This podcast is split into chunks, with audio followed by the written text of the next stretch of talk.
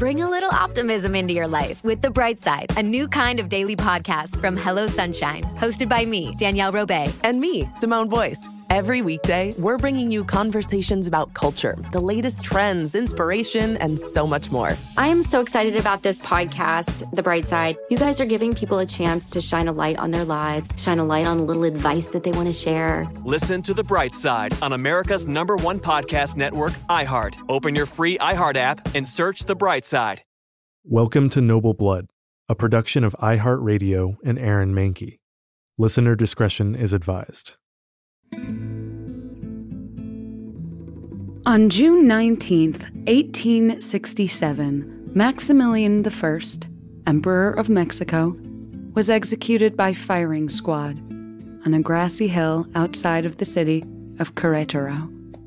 The emperor and his few remaining conservative loyalists had barricaded themselves in the city while Benito Juarez and the liberal Mexican forces attacked. Maximilian had prepared to make an escape across the enemy lines, but a spy tipped off his opponents. Maximilian was captured, and after a quick trial, he and his top two generals were sentenced to death. Before taking his position on the hill where he would be killed, Maximilian approached the firing squad. Speaking in Spanish, he told each of the men that he forgave them and that he understood that they were only doing their duty. He also gave each man a gold coin and asked them not to shoot him in the face, so that Maximilian's mother would be able to identify his body when it was finally returned to her in Austria, where he belonged. Maximilian's final words echoed across the hilltop, his voice free from any tremors of fear. I forgave everyone, and I ask everyone to forgive me.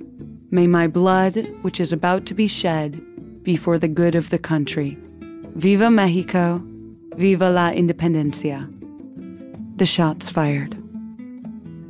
Only three years earlier, the Habsburg Archduke had been hand selected by Napoleon III to take the position of emperor over in the New World, to solidify France's imperial holdings in Mexico, while the United States of America was distracted with its civil war. Maximilian and his wife Carlota sailed across an ocean to a land where they had been promised they would be greeted like returning heroes. The pair were noble minded liberal imperialists, but imperialists nonetheless. Naive and self assured, but all too quickly hit with reality. Maximilian died on Mexican soil, but his wife, the Empress of Mexico, Carlota, had returned to Europe earlier to beg the European royal leaders for military and financial support for her doomed husband. Maximilian was 34 when the firing squad came for him. Carlota lived to 86, gradually and then quickly going mad. Shut out from the world in a palace of her delusion, trapped in her own mind, a world where her husband was still alive, where they were still the emperor and empress, and where they were beloved by the people they thought they had come to save. I'm Dana Schwartz, and this is Noble Blood.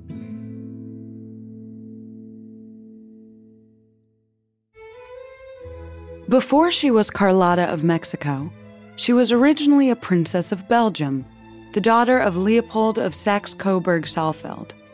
When Leopold was a young man, he caught the eye of England's only princess, Princess Charlotte of Wales, the only daughter of George IV, and, at the time, the only legitimate grandchild of King George III.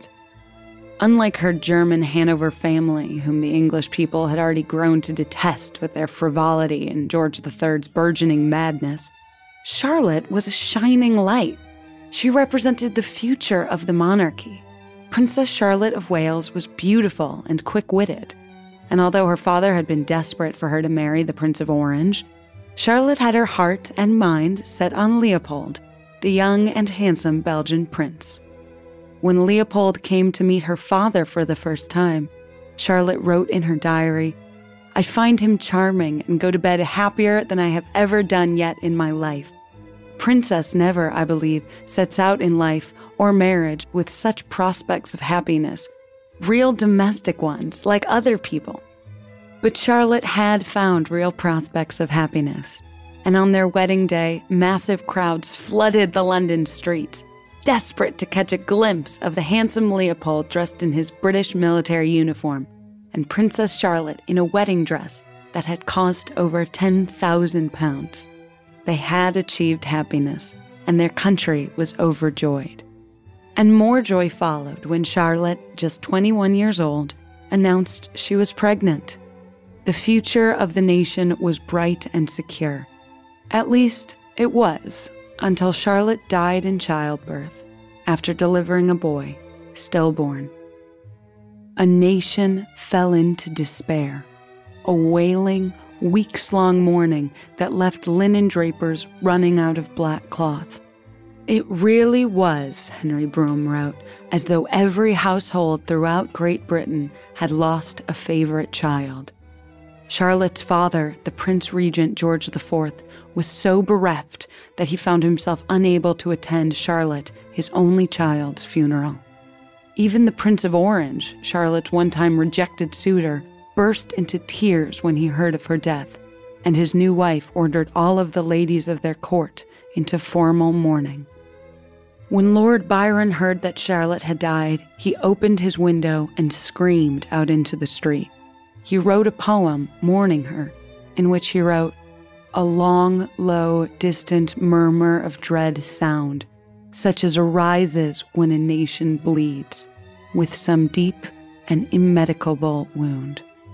But no one was more miserable, more grief stricken than Charlotte's husband, Prince Leopold. That rare chance for a royal to have a happy, merry life had been torn to shreds, his heart along with it.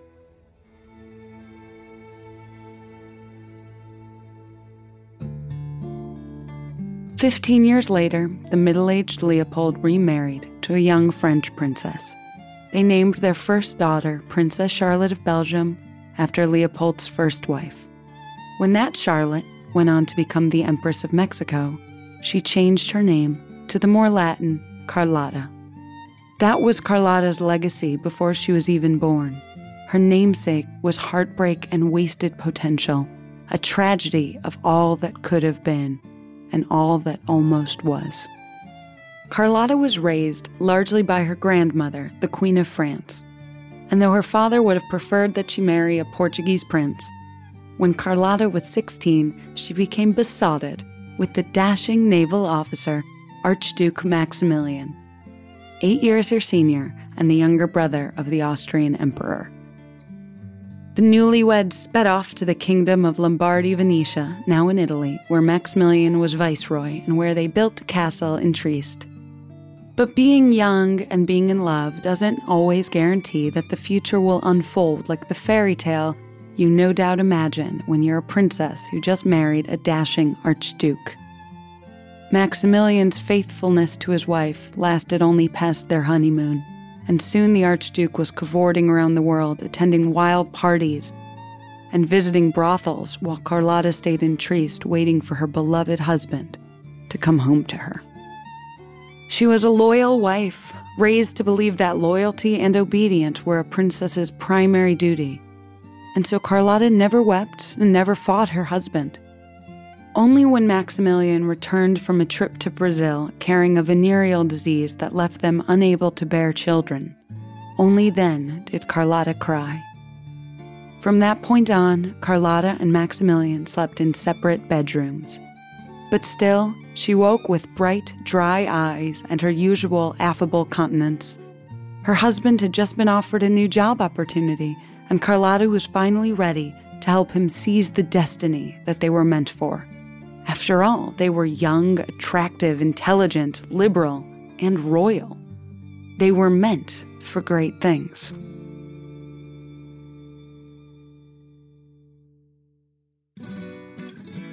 In the early 1860s, France was attempting to solidify its empire in North America. With the United States preoccupied with the Civil War, Napoleon III sent troops to Mexico in order to create a kingdom, a new monarchy that would be allied with France. Although the French troops suffered a defeat on May 5th, still celebrated in Mexico as Cinco de Mayo, Eventually, the French troops took the capital and sent the liberal forces led by Benito Juarez on the run. That was when French ministers came to Maximilian and offered a second son his own chance to become an emperor. Although Maximilian was hesitant, it was a risky proposition. Mexico was distant, and he would have to forfeit his claim to the Austrian throne.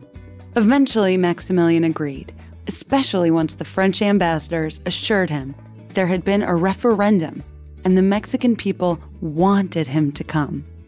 Of course, they didn't mention that the referendum was staged and organized entirely by the French. In Maximilian's mind and in Carlota's, Mexico was a shining new opportunity. They would arrive as heroes to deliver liberal reforms to the Mexican people and to live out their lives beloved and powerful. And so Maximilian and Carlota boarded the SMS Novara and made their way to Mexico with blessings from both Pope Pius IX and Queen Victoria, who ordered the Gibraltar garrison to fire a salute as their ship passed. When they finally landed in the port of Veracruz, the Emperor and Empress were, there's no other way to say it, a little underwhelmed. They had expected ecstatic crowds of revelers, bodies falling to their knees, women weeping with joy. Instead, as the Novara approached the shoreline, the couple glimpsed a polite but anemic crowd. Though a small band played, most of its sound dissolved into the sea air. It was an inauspicious start for an inauspicious trip. Imperialism usually is. There were some Mexicans who supported the monarchy. Conservative royalists who expected rigor and order from Maximilian and Carlota. But by imperial standards, the royal couple was fairly liberal. They funded charities and social programs. They finally isolated themselves from their key supporters by declaring freedom of religion in Mexico. The conservative monarchists murmured to each other and clenched their jaws. Maximilian was not the conservative emperor that they had hoped for. And all the while, Benito Juarez and his army hadn't given up. Benito Juarez had not relinquished the title of President of Mexico, and wary of France moving in on their sphere of influence, the United States still recognized him as the legitimate leader. And then the American Civil War ended, and America once again had troops available for a showing of strength at the southern border. At this point, Napoleon III decided to cut his losses. He withdrew his troops. Suddenly, Maximilian and Carlota were less monarchs and more prisoners, trapped in an exalted position with no protection, surrounded by a Mexican population that largely rejected foreign rule, and Benito Juarez's forces moving in closer every day. Out of duty to his supporters and the oath of office he took, Maximilian refused to step down as emperor. Too many soldiers had already died in his name. So while Maximilian fought to defend his fragile empire, his wife Carlota sailed back to Europe to beg for military support. She would never return to Mexico or see her husband again.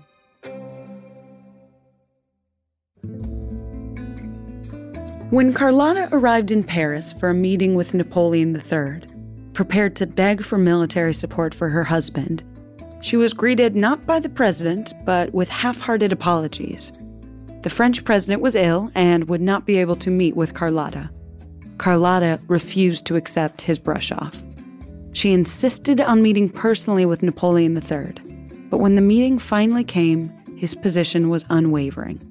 France would no longer provide any troops to support the Mexican Empire. Maximilian was on his own. Undeterred, Carlota insisted on seeing Napoleon III for a second time. This time, Carlota was a little less of the poised empress she had been before. As she began to explain to the French president the seriousness of the threat in Mexico, Carlota began weeping uncontrollably, tears streaming down her face. Her voice stuttered and then disappeared entirely until it was replaced by choking gasps. But just as quickly as she descended into tears, Carlota began to laugh. Her heaving sobs transformed into heaves of laughter. The Empress doubled over, tears still streaming down her face, while she erupted in staccato yelps of laughter that made the guards in the room send for help. Carlota still returned to the French president one more time. On their third meeting, before Carlota even spoke, she began to babble and twitch. She fainted on a couch and was taken away. Maximilian would get no help from France. So, next, after she recovered and at her husband's request, Carlota went to the Vatican to ask the Pope for support. Since her fainting spell in France, Carlota had become increasingly isolated and paranoid. She was convinced that she was going to be poisoned, and so she stopped eating altogether. With the poisoner's plans thwarted, Carlota assumed that her assassins would resort to physical attempts. When Carlota arrived at the Vatican, she wasn't granted a visit. But weeping and frantic, Carlota pushed through the doors until she entered the Pope's private chamber. Half starved and half mad, Carlota snatched a cup of hot chocolate from the Pope's hands, dipped her fingers in, and started licking them. The hot chocolate from her fingers was the first thing she had eaten in days. The Pope's food, she assumed at least, would be free of poison. Please, Carlota begged, chocolate still dripping from her lips. There are assassins waiting outside to kill me as soon as I leave this building. Please protect me. The stunned Pope wasn't sure how to react to the desperate woman. And so, a bed was set up for Carlota in the Vatican Library. Carlota of Mexico became the first and only woman ever to spend a night at the Vatican.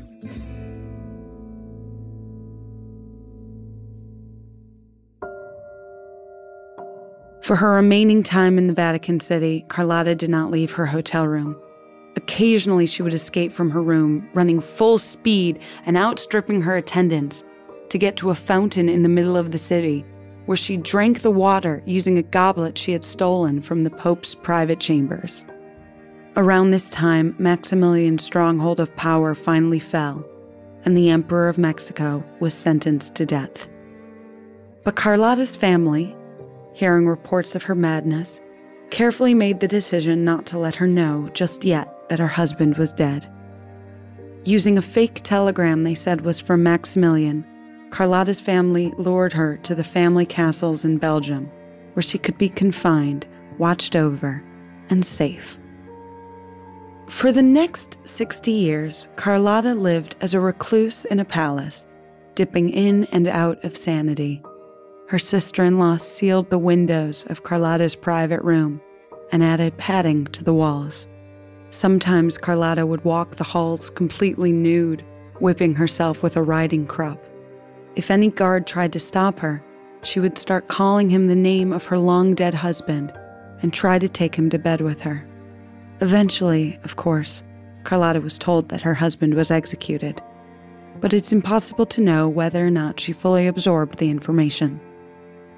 Carlota finally died at age 86 of pneumonia, having lived to see the invention of cars, Einstein's theory of relativity, and the first plane flight. She remained one of the richest women in the world, living in complete obscurity. Once a year, every spring, the former empress would walk down the grassy hills of the palace garden towards a tiny lake where she would extend a delicately slippered shoe to step into a boat. Today, the former empress would say, Today, my husband and I are off on our great adventure. Today, we leave for Mexico.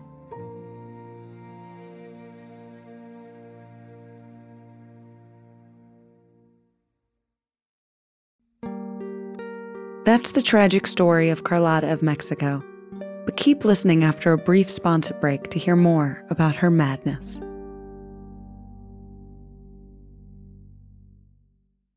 Bring a little optimism into your life with The Bright Side, a new kind of daily podcast from Hello Sunshine, hosted by me, Danielle Robay. And me, Simone Boyce. Every weekday, we're bringing you conversations about culture, the latest trends, inspiration, and so much more. Thank you for taking the light, and you're going to shine it all over the world, and it makes me really happy. I never imagined that I would get the chance to carry this honor and help be a part of this legacy. Listen to The Bright Side on America's number one podcast network, iHeart. Open your free iHeart app and search The Bright Side side. Summon your anticipation for an all new season of our favorite Netflix series, Bridgerton. And with it, a new season of Bridgerton, the official podcast. I'm your host, Gabby Collins, and this season, we are bringing fans even deeper into the ton. Colin Bridgerton has returned from his travels abroad. Is betrothal written in the stars for the eligible bachelor? And meanwhile, the ton is reverberating with speculation of who holds Lady Whistledown's pen. We're discussing it all. And I sit down with Nicola Coughlan, Luke Newton, Shonda Rhimes, and more to offer an exclusive peek behind the scenes of each episode of the new season. Watch season three of the Shondaland series on Netflix May 16th.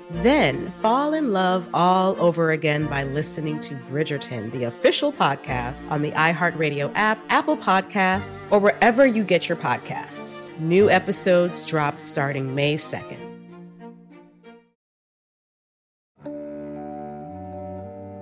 Historians today argue about the nature of Carlota's madness, whether she actually was mad or if her madness could be identified as schizophrenia or bipolar disorder. Historical record actually proves that some of her paranoia was based in truth. Carlota was under a tremendous amount of stress, as you can imagine, assigned a task that was, in effect, life or death for her beloved husband. And she was so anxious that her doctor was dosing her coffee with a sedative to calm her down without her knowledge. It wasn't poison, but there was something someone was putting in her drinks. And some people even believe that the Empress's madness actually was poisoning. According to rumors, when Carlota was in Mexico, despondent over not being able to bear a child, a Mexican woman, a supporter of Benito Juarez, who hated the imperialists' royals, vindictively gave her doses of the mushroom teonanacatl, saying that it would help her conceive a baby. In reality, it's a plant that's been shown to induce psychosis.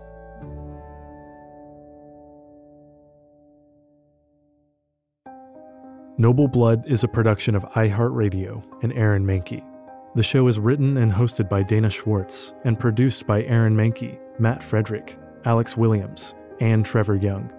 Noble Blood is on social media at Noble Blood Tales, and you can learn more about the show over at noblebloodtales.com. For more podcasts from iHeartRadio, visit the iHeartRadio app, Apple Podcasts, or wherever you listen to your favorite shows.